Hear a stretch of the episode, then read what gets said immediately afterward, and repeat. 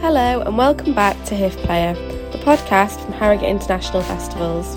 You are joining with audiences from across the globe to enjoy HIF Player, bringing Harrogate International Festivals into your home. We're thrilled to bring you Michael Connelly, interviewed live by best-selling author Mark Billingham at the 2022 Theakston Old Peculier Crime Writing Festival. Sit back, relax, and enjoy an insightful and entertaining discussion between crime fiction's most celebrated authors.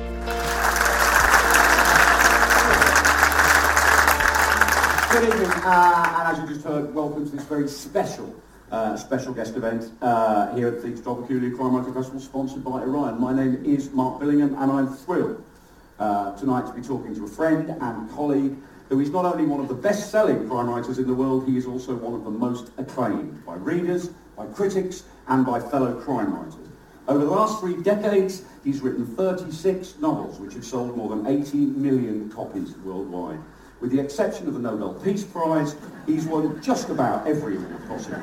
The most recent of which, of course, he garnered last night when he received the award for an outstanding contribution to the genre. We'll be talking about that contribution tonight, the phenomenal series of books, obviously the TV shows, and of course about his most famous creation, Harry Bosch, who features alongside Renee Ballard in his latest novel, The Dark Hours. This is a conversation I'm hugely looking forward to, and I'm going to take a wild stab in the dark and say that you are too. In recent years, when festival goers have filled in questionnaires afterwards and asked who they would most like to see, he's always top of the list. As he should be, because in my not so humble opinion, he is pound for pound, quite simply, the finest crime writer on the planet. Ladies and gentlemen, Michael Connelly.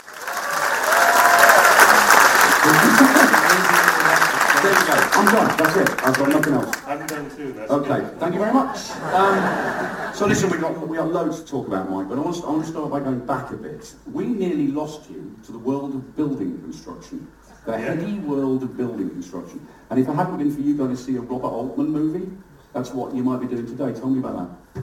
Um, yeah, I was I was going to college in the uh, a subset of the engineering school. It actually called it Building Construction Sciences, Oh, okay. I did- which I didn't know was a science till I got there. But um, yeah, and I, I actually had a class called uh, Concrete 101. Whoa. So I it was uh, not doing that well. I wasn't that engaged, and uh, I would go to the student union and watch movies because they uh, would have a discussion afterwards with uh, someone from the film school. And uh, so I saw The Long Goodbye, which was I think a 1973 movie. I saw it like in 74, 75, and. Uh, and I had been a pretty voracious reader of crime fiction, but I had never read Raymond Chandler. I don't really know why that never came up on my radar. But I saw the movie based on a book from the 50s, but it was set in the contemporary LA 70s. And I just loved the movie, so I went to the store, bought the book, had Elliott Gould as uh, the iconic uh, Private Eye Marlowe. And uh, I still have that book I bought, um, and, and he's on the cover of the movie tie-in type thing. And I loved the books, and then I went back to the store and, and got the rest of uh, Chandler's novels, read them, stopped going to Concrete 101, No. and uh, and just read the books. Then I read them a second time, and then I drove. It was a five-hour drive home. Drove home to tell my parents I'm not going to build houses. I want to try to build stories. Uh, I didn't. I didn't say it in that way. I wasn't that flowery back then, but uh, but basically, it was a big discussion because uh, it's a big change of path. Were they disappointed? Well, that's what I was bracing for. That's because, you know, so it was, uh, you know, five hour drive the whole time. It's building up on me. Like, what's my dad? My dad's going to say, you got to do something where you can make a living, not not such a long shot. And he did say, what you're, the path you're choosing is a long shot. But then he said, so what we have to do here is think of, um, you know, how do we get you to the position that you can take that shot? And uh, so it was total support, which I uh, I should have expected, but I really didn't. I was very nervous about it. Well, the other the other story I love from from back then, which Val, uh, if anybody was there last night when Michael received his award, Val mentioned, which is that that story when he was 16 and you you're driving home from work or walking home from work, whatever you see, and you see this guy hide something in a bush, and it turns out to be a gun, uh, and that's where that was your first sort of involvement with the police in any way, shape, or form. But the, the other story that wasn't mentioned last night was that you then you found the gun and you followed the guy. You actually followed the guy to a bar. Yeah. Age 16. A guy you've just seen plant a gun in a bush. Yeah, well, I knew he was unarmed, so. no, but, um, Yeah, fair dues. It's weird how you, can look back at, at your life and you can really look in literary terms or, like I said, flowery. I didn't, I, subconsciously, I didn't know this at that time. I've come to believe this now, but I was already reading crime fiction because my mother liked it and I was getting her hand-me-downs and, um, you know, and so forth, and, and expanding on what I was reading. So I was already interested in it. And I think what connects so many of us to these books is that they're, they're usually about a man or woman who's, you know, uh, has to reach a point where they have to step up or step back. You know, the, the stakes are high, um, they're pursuing some kind of hidden secret, and they step up and they follow the secret. And so I'm not saying I knew any of that at that time, but it was like this moment, I'm holding a gun, first time I ever held a gun in my life, and I decided to follow that guy. So I think it was like my early reading of crime fiction that kind of said this is, subconsciously, um, this is like one of those moments. And it's like a noirish conversation, a first person voiceover in your head going, he, fought, he got the gun out of the bush, he followed the guy to the bar. Are you Like of- But it does, that, that does demonstrate to me a kind of curiosity that I think would have been wasted in construction. Frankly, Yeah. and sort of had you, had you, had you marked out as the journalist you would become. Do you not think? Yeah, yeah. No, I think it was. It's one of those things that if I didn't follow that guy or didn't see him hide the gun, it was uh, it would be like the seat would suddenly be empty, really eerie. Because I had to have had that happen for me to do what I do now. Well, jumping forward a bit, you did become a journalist, and, and so you're a crime reporter on the LA Times uh, for many years. Now, you maintained what to me seems like the most incredibly punishing work schedule. You know, at least a book a year, sometimes two books a year, umpteen TV shows, which we'll talk about uh, in a minute. Uh, so, do you think the time you spent as a journalist stood you in good stead for that in terms of discipline and deadlines and stuff, or are you just Oh yeah, yeah. I mean, on every every level. Um, but yeah, work ethic for sure. Um, and uh, the other aspect would be uh, the entree I had to the world. You might remember my father said I have to. We have to think about how how to get you into a place to take that shot. And I should back up and say I didn't say I wanted to be a writer. I said I wanted to be a crime novel, a crime writer. I wanted to write crime novels. And so it was his idea that I go back to school and switch majors to journalism. And he said, you know, you get a press pass, you, you can get into these police stations, you can get into the world you want to write about. Um, and so that was like great advice. And so, yeah, I was a reporter for 14 years, 12 of it was covering courts or crimes or some, something. And it got me into the place where I could take that shot. But where was where was the spark for Bosch? Where did where did Bosch come from? He really came from all over. Because when I was, I talked to so many detectives. You know, when I was a, um, a police reporter, um, and you know, I like to think I took a lot from a lot of them. But there's also the, you know, fictional movies. Uh, you know, all that. You you know this. It all it all goes into the blender, you know, and, and that's where the uh, inspiration comes from. There was one uh, detective, uh, he was a sergeant in charge of a homicide squad, who uh, I, he was one of those guys who was a calling, and he, and he was a Vietnam vet, and he and he uh, really paid for being emotionally involved in his cases, and I could see that. So I think if I had to pick a detective that was most inspirational into real life, uh, he's passed away now, but real it was a real life homicide detective, um, and then, but I still took a lot from lots of people. And why why Hieronymus Bosch? I mean, for anybody, for anybody that hasn't read a, a Bosch novel, and if not, why not? Uh, Harry Bosch is Hieronymus Bosch. Why was there a moment when you just, I'm going to call him Hieronymus Bosch? I mean, why? I mean, I know you're a fan of Hieronymus Bosch. I know you've got paintings and stuff, but it's so was that it? You just thought prints, not paintings. a Prince, obviously. just a little clip frames, little cheap ones. Yeah. So, but why? Why that name? Well, I mean, I studied the genre as we do when we're going to try to do this. You, you read voraciously, but you also read analysis and critics, critiques and all that kind of stuff. And um, you know, so you pick up the stuff like that. He, your person, your detective should have a, a code, and um, you know, never miss a chance to say something about character, and that would include a name. And so I, I thought long and hard about it. Like actually, in the first novel, he was originally named Pierce. No first name, just Detective Pierce, and that was because I uh, again, it comes back to Raymond Chandler. I read an essay he wrote about how the detective has to be able to pierce all veils, all levels of society, and pierce this, pierce that. So I call him Pierce. And then at some point, I don't remember why, I was reminded of Bosch's paintings, and I had studied them just by happenstance. I took an art class. Um, I mean, I'm sorry, it was a humanities class, and we studied art in the humanities class. And, we, and the teacher, the professor happened to be fixated on Hieronymus Bosch, so we spent about a month analyzing his paintings. And you know, this is before internet, and it's so easy to find uh, information about that painter. He's pretty obscure at the time I studied him. Uh, never heard of him, never seen anything until I had that class. And so I thought, you know, call this guy Hieronymus Bosch, and some people will get it, and they'll get the correlation, Garden of Earthly Delights, Los Angeles you know, the paintings are all about the world gone, uh, the wages of sin, world gone wrong, chaos. And, uh, and so some people get that, and then if they didn't get it, they'll say, like, where did he get this crazy name? I might want to read on and see if it's explained. So I just thought it was like one of those win-win situations. Okay. Now, I, I first interviewed you over 20 years ago.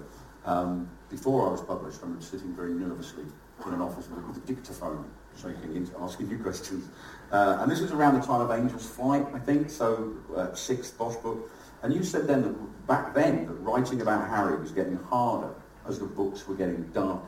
Mm-hmm. So all these books on from that, is that still the case or it has the introduction of characters like Renee Ballard made it easier so that you're looking at how other characters see him? Has that kind of made, made the process easier? Yeah, I mean, that was in Bristol, right? No, no, it was in London. Oh, what? It was in London. All right. Um, anyway, um, know what, know what saved me and saved Harry Bosch is that I gave him a daughter. And that changed his path and changed his outlook at the universe and the world, And as it does to anyone who becomes a parent. And uh, the books were getting exceedingly dark. And then he discovered he had this five-year-old daughter. You know, the books were about um, him going into the abyss. It was about him trying to make himself bulletproof so no one could get to him, so he could carry out this mission. And then he, um, once uh, on the last page of the book, he finds out he's a father, and that changed everything because now he can be gotten to, and um, and just made him more human and more connected to the to the world, in that right light in. That's Lost Light, that book, yeah. right? Uh, we will talk about the new book, uh, The Dark Hours, which I don't need to tell anyone is, is fabulous in more detail later on. And what that does is team up Harry Bosch and Renee Ballard again. Uh, she was introduced five years ago, something like that, in, yeah. the, in the Late Show. And how far into that book did you go, I'm going to team her up with Harry, this is going to work, I'm going to put them together? Well, I knew right away because what was going on was um, I, Harry ages in real time. I'd given a Vietnam history. I said in two of the books He's born in 1950. And, um, you know, so being the former journalist, still feel like a journalist, um, you know, I went, I went to books that have the hallmark of accuracy, and I knew I was going to start straining credibility when this guy is 70 years old and chasing murderers. So I knew uh, I had to move him kind of into like the wise old man mentor role, and I the timing wasn't right to make it his daughter. His daughter is too young, and I didn't want to like play with time. And so I wanted the, the books to be realistic, so I didn't want to jump her five years older or ten years older, and she's a detective. So I, I brought in Ballard, and I knew from the beginning I'd read a book that only she was in, but then uh, she would cross paths with Harry, and they would have this relationship where almost like father-daughter, but definitely mentor. He would, he would like try to pass on what he knows because he sees himself and his dedication or, or mission, idea of mission in her. So he sees a kindred soul and sees I can pass on whatever my legacy is to her.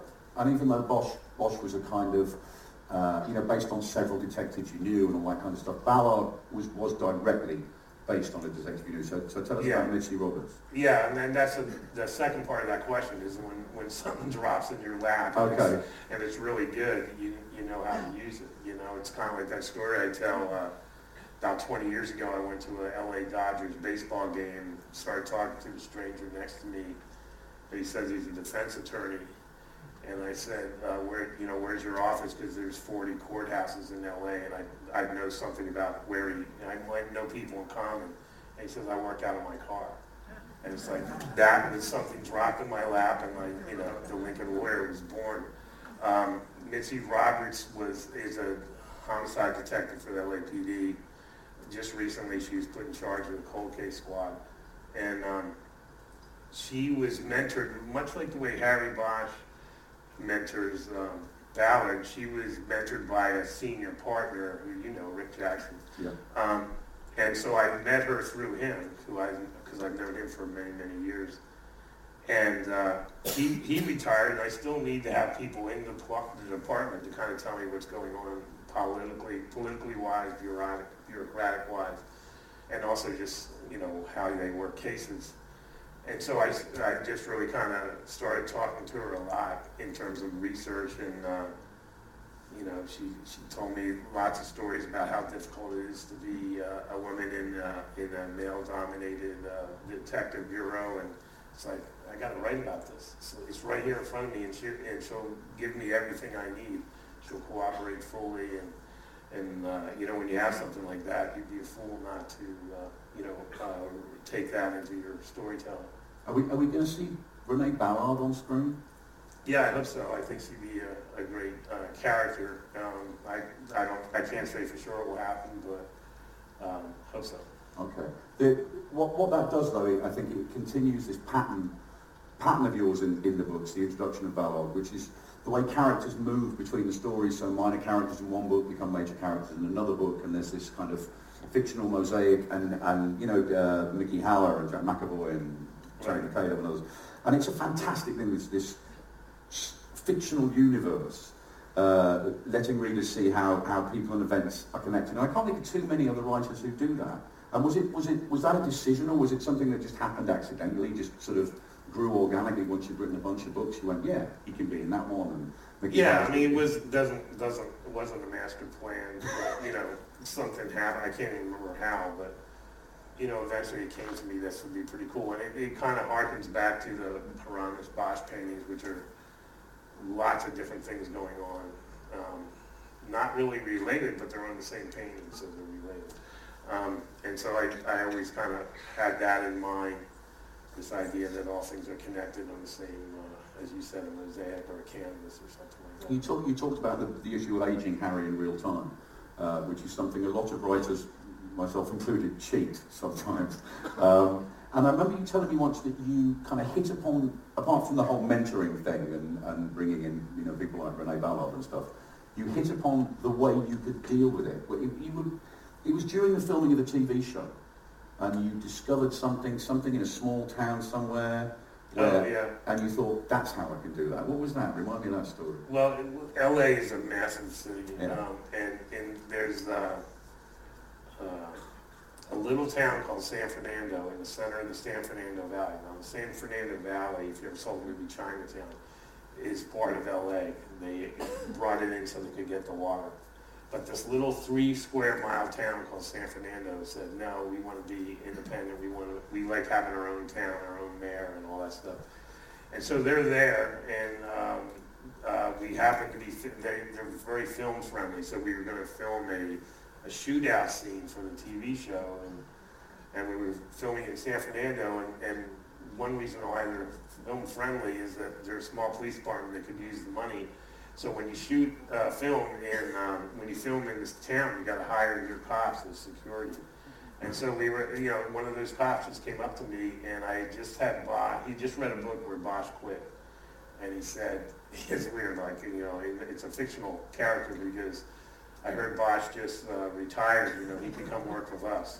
And, uh, and then he, I said, I said, yeah, whatever. And he goes like, no, we actually have, we don't have the budget and, and uh, you know, to, to properly field a team of detectives. So uh, for, to one of our three detectives is a volunteer and then that's when I took him seriously. And then, you know, I, I then wrote three books where he worked for San Fernando doing cold cases as a volunteer. Okay, well, this is probably the time to talk about the TV, the TV adaptations then. So Bosch, Bosch Legacy, The Lincoln Lawyer, maybe, hopefully, Renee Ballard, all of which have been hugely successful. And again, looking back at that interview we did 20 years ago, at that time, Bosch was still in development, I think, you know, for a long time. Yeah, Uh, with, with a screenplay by Ted Tally, who'd just written Silence of the Lambs.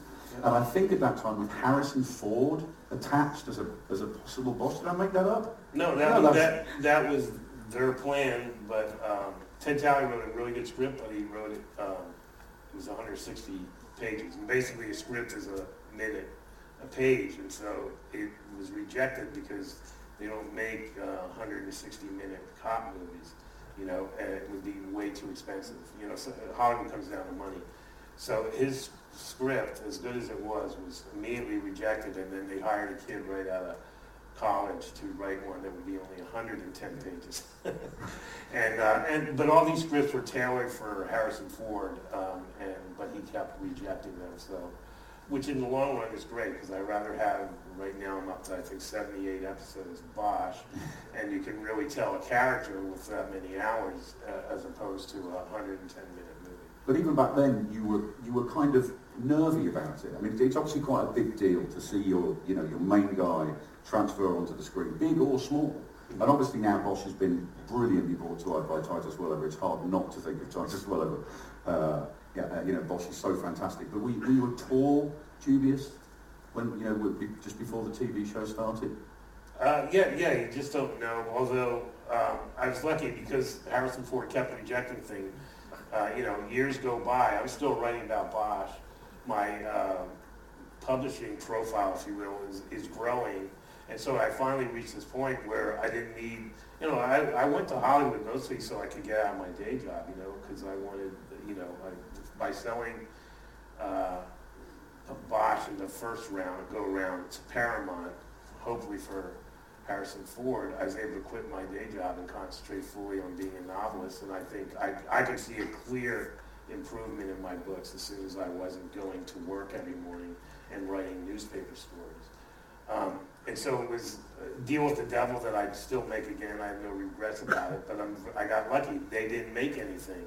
And then by the time um, they wanted to make something, they had to do it my way or I wasn't going to do it, you know. Uh, you know, I had to, I made them sign contracts that every shot would be, uh, a film would be taken in Los Angeles and not shipped to a, another state where you get tax deductions and things like that. It was, you know, I, I was able to control a lot. I got to say, I was the one who said Titus Welliver should be Harry Bosch, and you know, so I, I had I had all the leverage at that point. So it was it was a long journey, but it ended up being very much worth it. But you were wor- I think you were worried that you might not be able to write Bosch without seeing the actor who was playing Bosch.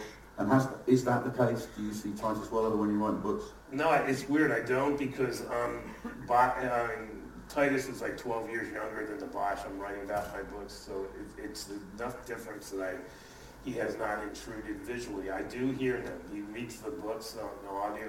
You know, he does the uh, audio books, and he does a fantastic job on that as well. And, and just also from being involved in the show, his voice is really is what I'm hearing in my head when I'm writing Bosch. I just don't see him visually because I was writing about Bosch for like 22 years before he took the role. And, and so I have an image in my head. And you were, you were always going to be closely involved with it because I know a lot of writers, uh, you know, in that position of we adapt, adapt your books to the screen go, I don't want to be involved. You know, there's that old story about you chuck your book over Yeah. the wall, they chuck a bag of money over the wall and you run in opposite directions. Right. Because if you don't get involved, it's kind of a win-win. If it turns out to be rubbish, you go, nothing to do with me. Yeah. And if it wins a hatful of Emmys, you go, that was my book, you know. You know, it's a kind of win-win Exactly. thing. But you, you've always you've been very closely involved from the beginning. Yeah, I mean, again, it was where I was in life. Uh, I spent, uh, I think we started doing that in uh, the, the very inkling or beginning was 2012, so it was actually 20 years after I started writing about Harry Bosch, and I just, I was too connected with that character. He was too important to me to say, you know, take him and best of luck to you. Um, I I had to go along with it, or I wouldn't make a deal.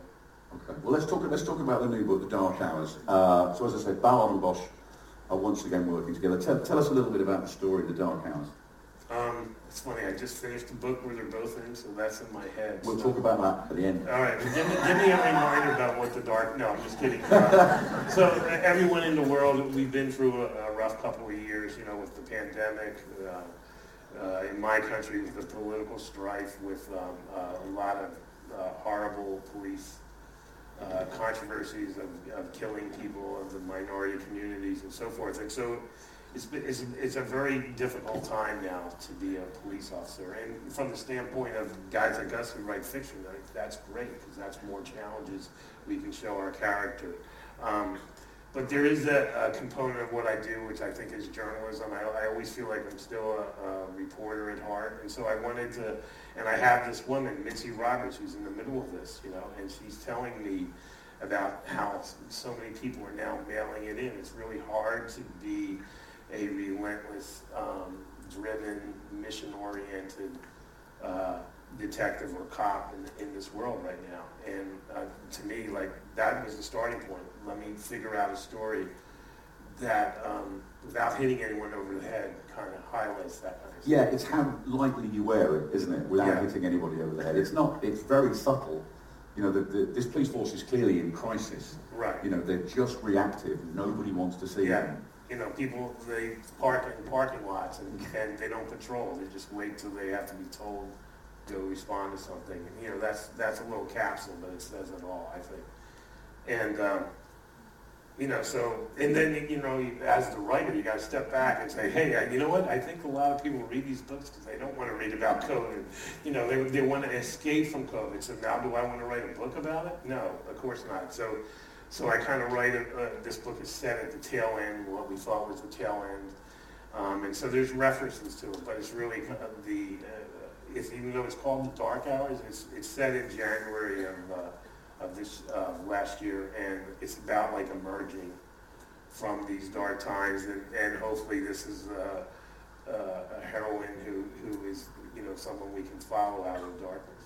But it made, made reading it, I mean, our, our, police force is possibly not quite as in crisis as the, as the LAPD, but the, the Met Police are in massive trouble. I mean, we've had our own George Floyd moment with the murder of a young woman, Sarah Everard, by a serving police officer, and the, the, the, head of the Met has been resigned and all that kind of stuff. But there aren't, I don't think there are too many UK crime writers who are yet kind of wrestling with that. It's clearly something we have to do, but yours was the first book I'd read that kind of dealt with that stuff fairly head on.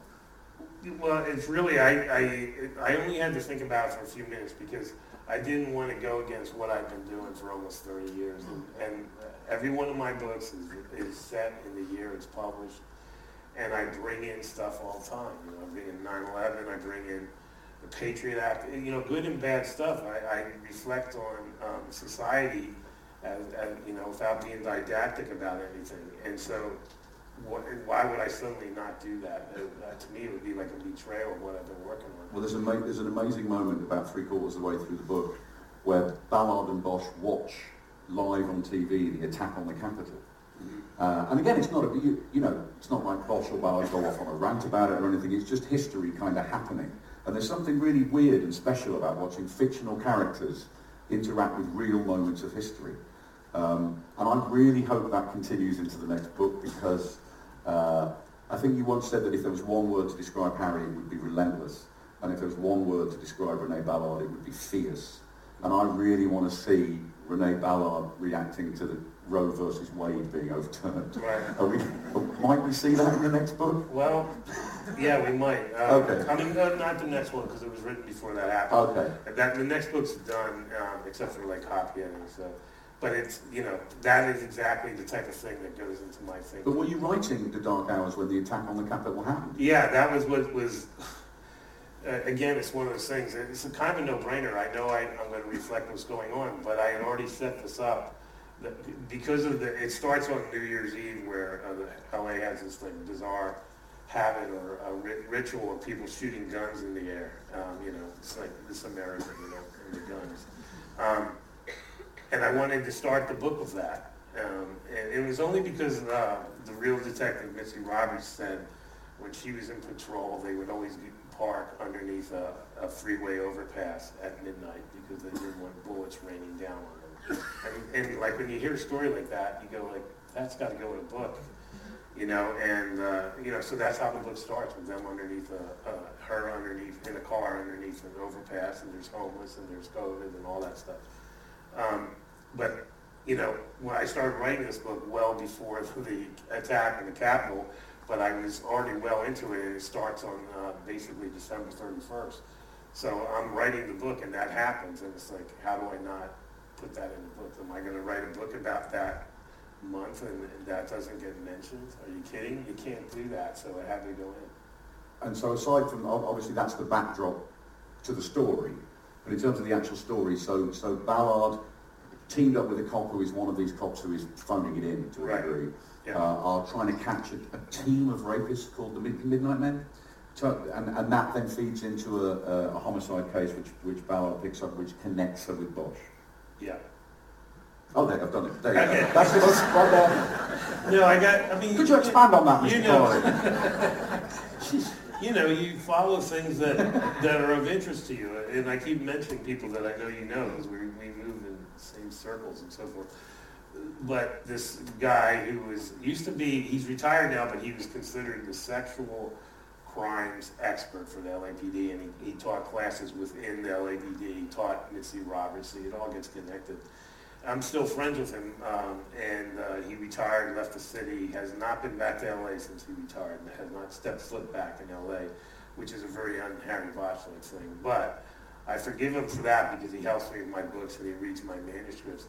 And he started telling me once about, it's very rare, but when two like-minded uh, sexual attackers get together, and it's not like one and one makes two, it's usually one and one makes eight or something. It, it, it, it increases their proclivity to do horrible things. And, and the psychology of it, and like he still has all his teaching aids from when he uh, uh, taught classes and so forth about this.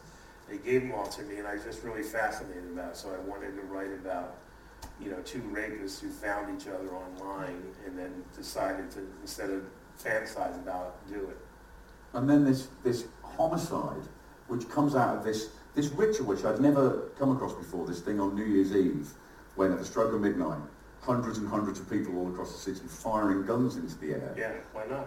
No, why not? But, uh, but this thing of then lead rain, of people Yeah. then being killed by the No, it's actually, it's, it's, uh, it's interesting because, um, not that I'm defending this practice, but, um, a bullet loses so much velocity, it, you probably will not get killed. It probably won't even penetrate your, your skull, and that's part of the story. It would smart. It would It would hurt, and you'd have to go to the, uh, Yeah. ER for sure, but, But there's not a crime novel. but there's is that. I can't remember, there's a, remember that show about the two guys who debunked myths?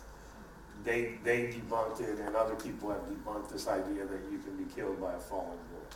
Oh, I'm sure it's happened. Like some people's heads are softer than others, I think. But, Right. You know, but um, uh, but so anyway, that's that's the gimmick or the trick or whatever at the beginning that somebody is killed by a bullet, and initially they believe it's one that fell out of the sky. But our uh, our detective Ballard is smart enough within a couple hours to realize, now this was a setup. Okay. Um, now I know uh, there are going to be, there is going to be time for questions. I probably should have mentioned that. Uh, we got we'll, we'll talk about another ten minutes, and then and then uh, we've got some roving mics if you want to ask uh, Michael any questions.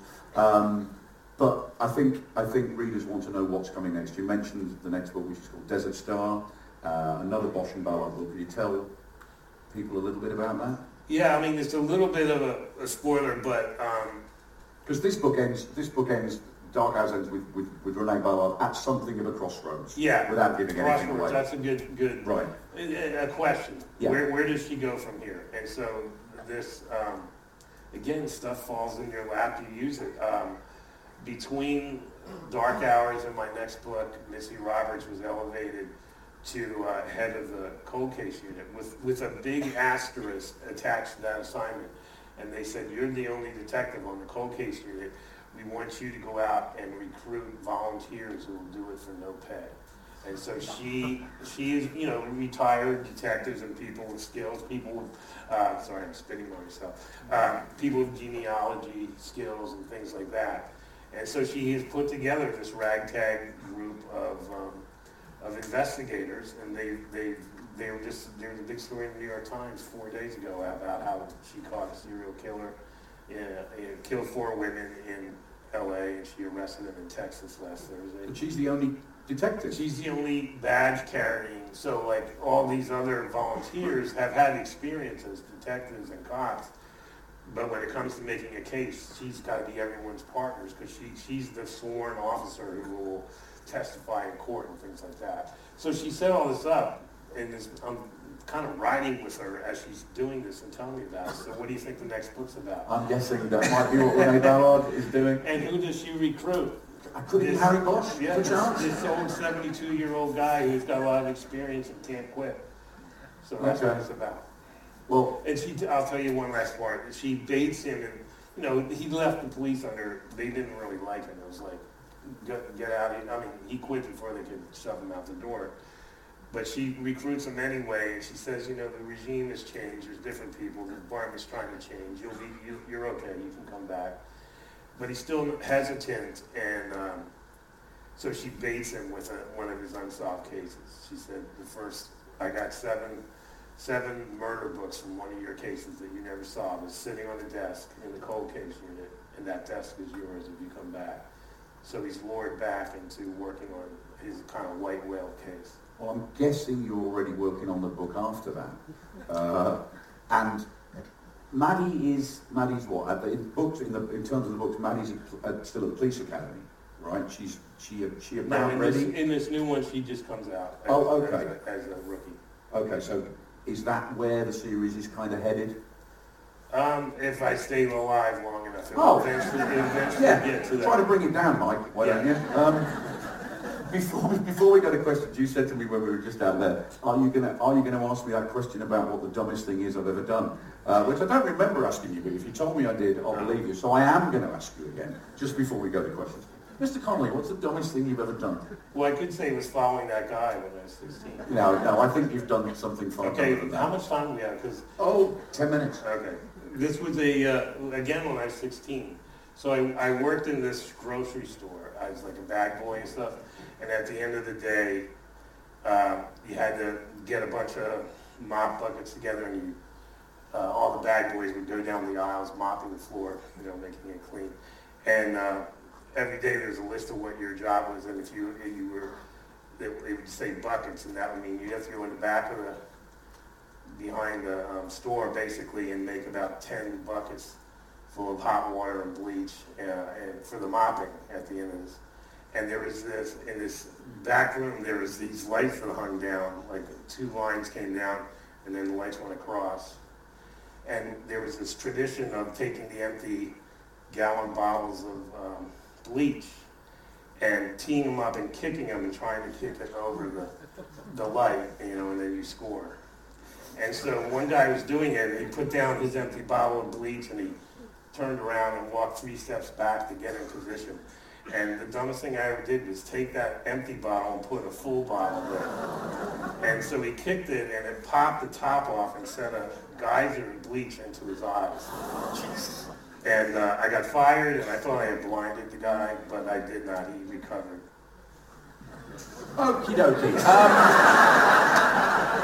if, if we Now you remember asking me that? I, I don't remember that story. There must be another dumb thing. I mean, not that that's not phenomenal. There's a lot of You're 16. Come on. Are you telling me there's been nothing done since the No, I age of 16? there's a lot of them.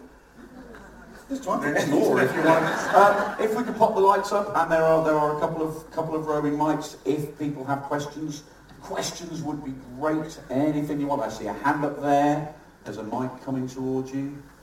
Uh, here it comes. Yes. Hi Mike, um, just wondering, obviously after Nine Dragons there's a massive shift in Maddie and Harry's relationship. Um, how did that grow for you as a writer and do you feel that the TV show, um, both the Bosch series and the Bosch Legacy is doing justice to that relationship because I have to say when it's between Maddie and Harry, they're the, some of the most emotional scenes in the TV show. But the relationship in the books is a bit more fractured, I believe, between the two of them, and it's a bit more difficult. Would you agree with that, or would you say that? Yeah, no, I think, yeah, I agree with that for sure. Um, in the books, it's, it's, I mean, in the show, we, you know, I'm not the only writer, there's eight writers, and we talk about that all the time, and, and we kind of know that's the emotional core of the show, and um, and we have to keep that going. And in fact, my favorites, uh, I think it's been on uh, eight seasons now, if you include both shows. And by far my favorite um, moment in all the episodes is this long shot, no dialogue, and it's not even from a book, but it's when he goes to the school and gets her out of class and tell her her mother is dead.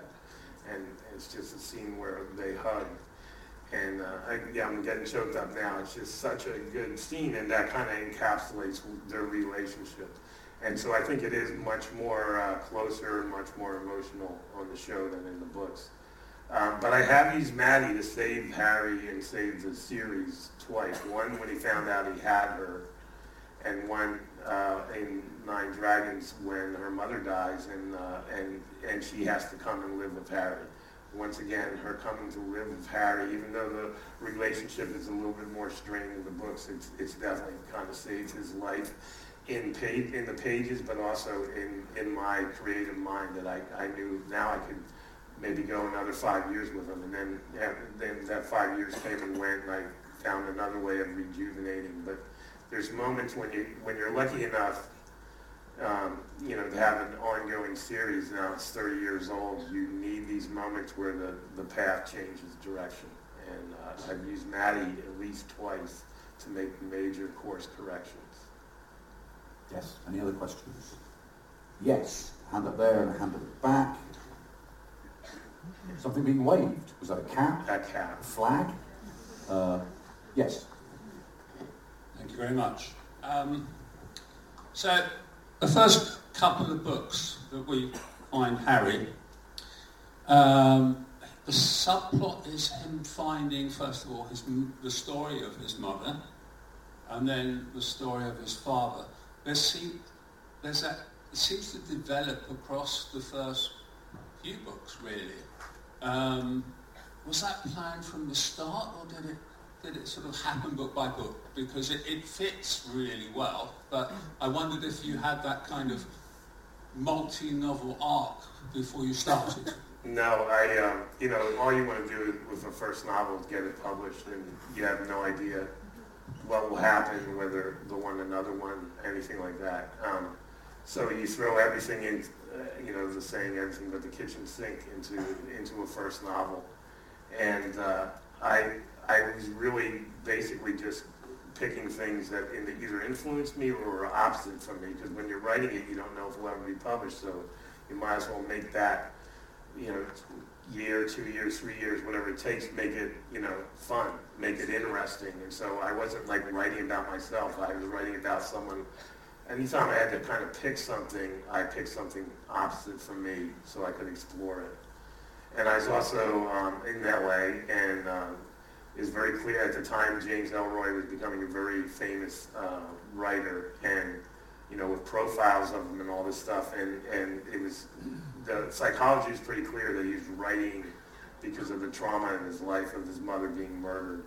And I just took that and said, well, what about a guy who solves murders, particularly murders of women, uh, because he lost his own mother that way. And it was just that. And um, I, you know, I did have the secret idea that if this got published and it went well, I could write the next book would be him solving his mother's murder. And my editor at the time said, yeah, we want more books about Harry Bosch, but, but hold off on solving them. You know, use that as a motivating force in other books before you get around to solving uh, his mother's murder. So I, you know, I extended that and kind of built this uh, ongoing story, but it was not a master plan at the beginning. Yes, was there one at the back? Don't know where the mic is. Yeah, hand up at the back. Um, hi, Michael. I don't want to bring the mood down, but is it unthinkable to you that Harry Bosch might just end at the end of one of your books? He is 72, and since I couldn't bear that either, is that is there a vault somewhere with the book in it where Harry Bosch comes at the comes to an end, like Agatha Christie did with with Poirot and Marple, where we see the final end of his story at some point. Um, I hope so. I mean, I think you know. I know it's not a uh, something people like or want, or I, I really want. but if my goal is to kind of show a complete life, I think I should show that. Um, you know, I, I've been sitting up here crowing about how my books are con- very contemporary and set in the year that I write them. But, you know, that's the way I'm going now. Um, at some point I could, uh, for lack of better words, kill Harry Bosch off, but go back and, and write other stories about him earlier in his life. I could make that shift if I want to. But um, he's, he's older than me, uh, but I do actually, I don't regret that I made him Asian real time because I really like exploring what he faces now, um, you know, and, and, and what he can still give and what he can still do. But, um, you know, I, I don't plan too far ahead, um, so I don't know what that book is that you're talking about, but I, I would like to write it. You know, I would like to end, end the story. Dun, dun, dun. yes. No more questions? Right back there. There we go, there's loads. There's no, one there and another one just... I, I've got one. It's about Harrison Ford, and um, I'm fascinated that you can't get Hollywood and or Harrison Ford to do the film with 160 minute length. Uh, Why not? That was hot. Also, this was, um, you know, the dawn of Law and Order and and lots of crime shows. So at one point, um, when a uh, high up uh, person in the studios, Paramount Studios, when they, basically told me we can't make money on cop movies anymore because you can turn on the TV at any time of the, any day, any night, and, and see cop shows. Um, so we're not going to make this. And, and I said, well, can I have it back? And they said, no. So I, I had to kind of base Harry had to sit on a shelf for a number of years before then I could get him back. I remember, again, I don't know I'm making this up, but I seem to remember you telling me that uh, you, you never had a fixed idea of who would, play, you know, Harrison Ford might play Bosch or whoever played Bosch. And then one day you were watching TV and you saw Bosch. You went, he's Bosch. He's the guy I've always had in my head. And wasn't he like something to do with the OJ trial? Yeah, it's weird. I, I like, um, you know, writing is a lot like reading, and, and the majesty of reading is creating in your head. And some people like read a character and, and pick like Steve, that's Steve McQueen, or that's Harrison Ford. I write, I make up my characters visually in my head. And so I created Harry Bosch, and I, you know, uh, curated him over a few books. And then uh, they, during the OJ trial, they brought in a DNA expert from, uh, I think, uh, uh, San Francisco, and he was questioning, and he looked exa- exactly like the guy I had created in my head, um, you know. But he was this prosecutor that was on TV, and uh, his name was Rock, Rockne Harmon. Rockne. Rockne Harmon, and uh, and he was in the early days of DNA. He was like the California expert. So they, in other words, they, L.A. County didn't have a guy. LA, you know, it's a big city, but they didn't have a guy as good as Rockne Harmon. So they brought him in to, uh, you know, to handle a DNA expert and question him in that trial. And anyway, so that's like whatever, 25 years ago, and he has since retired, but now he's an expert for hire, and he has a website where he says he's a Harry Bosch. Because somehow these questions come up at these things, and he found out. Oh, so he found out. Yeah. Have Yeah, you ever met him? Have you tried to track him down? I didn't want to track him down because he might want something from me or something. he, he has tried to track me down, and I just haven't responded to him. Rockne. Yeah, Rockney, Cockney, Rockney. Um, yes, there was another, yes, there's a fine hand thrust, thrust into the air. Yes.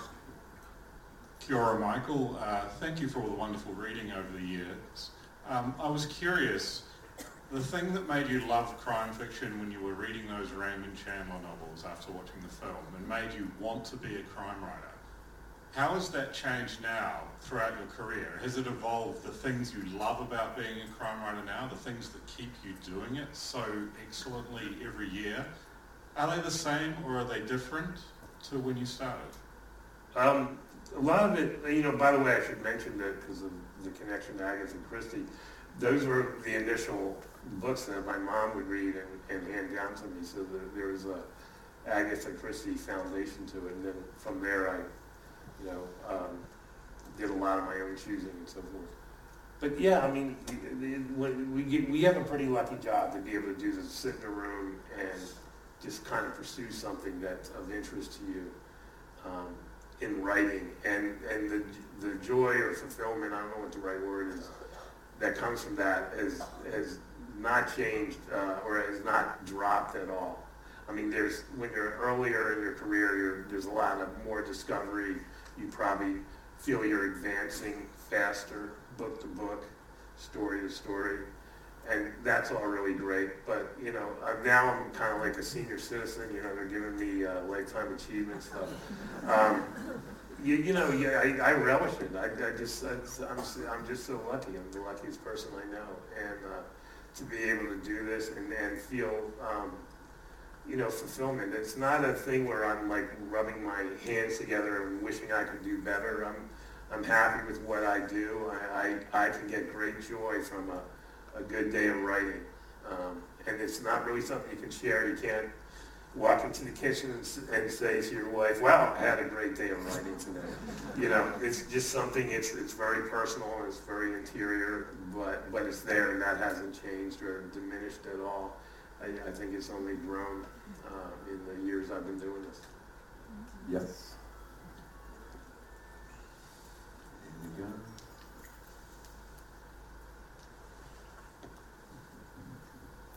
Thank you. Hi, Michael. Um, I'm a Mickey Haller fan, and um, I enjoyed the books, and more recently the film, and then the Netflix series. And what I would like to know is, did you have any say in how either adaptation was made? And also, do you have a preference for the film or the series? Um, well, first thing, I've been very lucky because both are good. Um, but TV is a writer's medium and um, movies are not. And so I had very little to do with the movie. I just got lucky because it's a good movie. Um, I, the part where I had a lot to do with was choosing who I would give that book to um, uh, because I had several different suitors in um, Hollywood. And um, one of them was an independent guy um, who had been a lawyer. Uh, he'd been a uh, trial lawyer, and he had won this big asbestos suit where his fee alone was like $300 million. And he said, all right, I'm out of here. I'm going to go move to Hollywood and make movies. And, uh, and so he made some good movies and won an Oscar for, uh, I forget the name of the film, uh, it was a Clint Eastwood movie about a fighter, um, and, and it won the Best Picture, and he produced that. And then that was like the year before uh, Lincoln Lawyer came out. And so I kind of made the circuit of all those studios that wanted the book and uh, were offering way more money than this guy was offering me. But he said, I've been in the courtrooms. I remember he said this almost word for word. He said, I've been in those courtrooms. You got it right in the book and I will get it right in the movie. And that just won me over. So I gave it to him and he made a good movie. Um, I, like I said, TV's more of a writer's medium, so I've been involved in that show a lot. And, you know, Matthew McConaughey, you know, I'm indebt, indebted to him because he made a good movie. It put, it, it did a lot for me in terms of selling books. Um, but the guy in the books is uh, Mexican-American. He's, he's very LA and he doesn't have a Texas twang or anything like that. And so I really loved who we cast and how we cast the TV show. And uh, to their credit, you know, studios are very money oriented, but one of the first things the people at Netflix said was, we want a cast, uh, we want to go to back to the book and cast the Mexican American actor. And uh, that was music to my ears and, and the show, I really like the show a lot.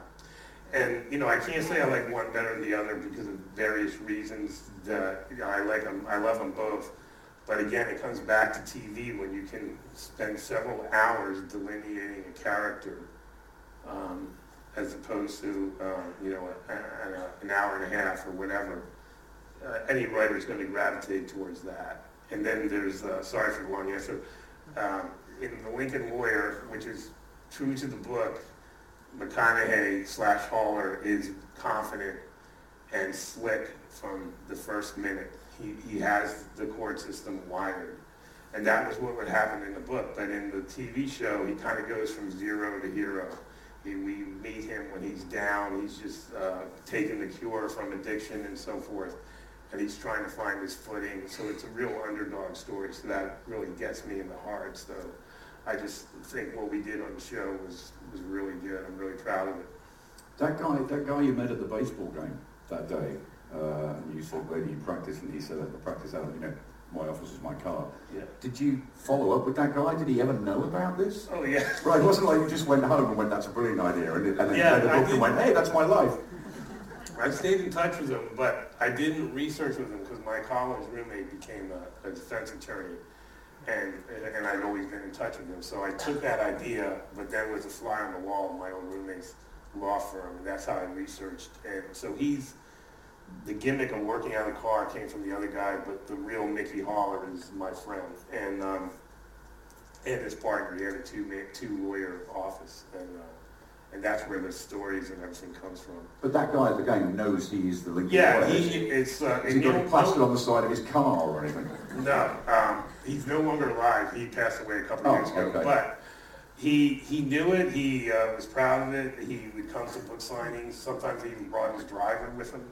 Um, and uh, and one thing that was kind of funny was in LA, you know, you don't really know your neighbors. Everyone's isolated and all this stuff. But when he told me I work out of my car, I must have made some kind of physical, like this guy must be a loser type thing working. And he goes like, no, no, it's LA's a big place. There's 40 courthouses, and I can cover any case anywhere. Have case will travel, and we're really quite successful. In fact, I live in Malibu, and my neighbor's Matthew McConaughey. And then um, about 10 years later, his neighbor was playing the character he inspired, and they still hadn't met. So they met actually at the premiere of the movie.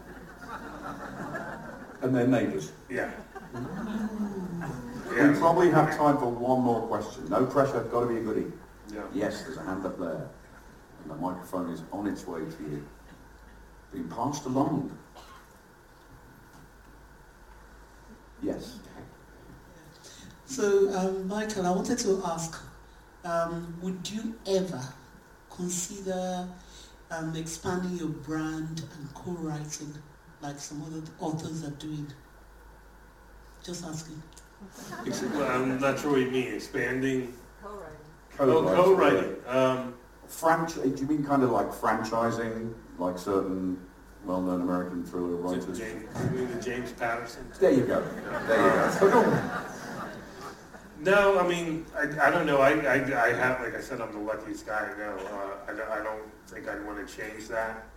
Um, I have like been talking to um, someone who wants to do uh, graphic novels based on some of my short stories, and that guy would take on the role of, of being, uh, you know, a creator. If I go down that path, I haven't really decided yet whether to do it or not.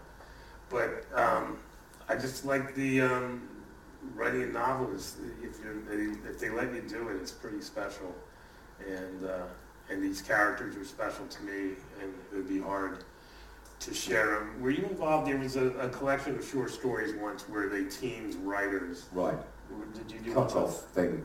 Where, yeah, I know what you Yeah, mean. and I, didn't. and I did it with Dennis Lehane. It's Yeah. like who better to do it with Dennis Lehane? That, you know, that, but that was really hard to do. Like It would work as a, but they, it never works when people go, oh, why don't you have, you know, Bosch working a case with Jack Reacher or something, you know what I mean? And it's, it's Yeah. one of those things that's good on paper but rubbish in practice. Yeah, it's never like going to so work, is Dennis it? and I, it was him, uh, the Gennaros, and, Right. and Bosch, and Bosch was to Boston on the case, and I didn't want, uh, Dennis is a fantastic writer, so nothing personal. I, I don't want anyone else writing Harry Bosch, so how do you write a book together? Like, I'm surprised, I, I always get asked when, when would Bosch and Rebus work together? And, and uh, Lovian, we're friends, we're doing the same thing, the, the father-daughter stuff. So we're so attuned, but on different sides of the pond, but we could never write a book together. You know, he doesn't, he doesn't want me Well, writing. Rebus visits is the Edinburgh. Festival one year to see a bit of mime and, uh, you know, stumbles, stumbles upon a, mur- a juggler being murdered, that kind of thing. Yeah. You should do it. You should definitely do it. Um, we are, ladies and gentlemen, we are just about out of time. Much as I'd love to wind this up by, you didn't know he was here, but please welcome Rockne Harmon. Much as I'd love to, I would love to do that. Uh, all, all I can do is say there will, there will of course be a signing, uh, but would, for now, would you please join me in thanking Michael Connelly. Thank you for listening to HIF Player. Don't forget to rate and subscribe to this podcast. For more information about our arts charity and upcoming events, please visit harrogateinternationalfestivals.com.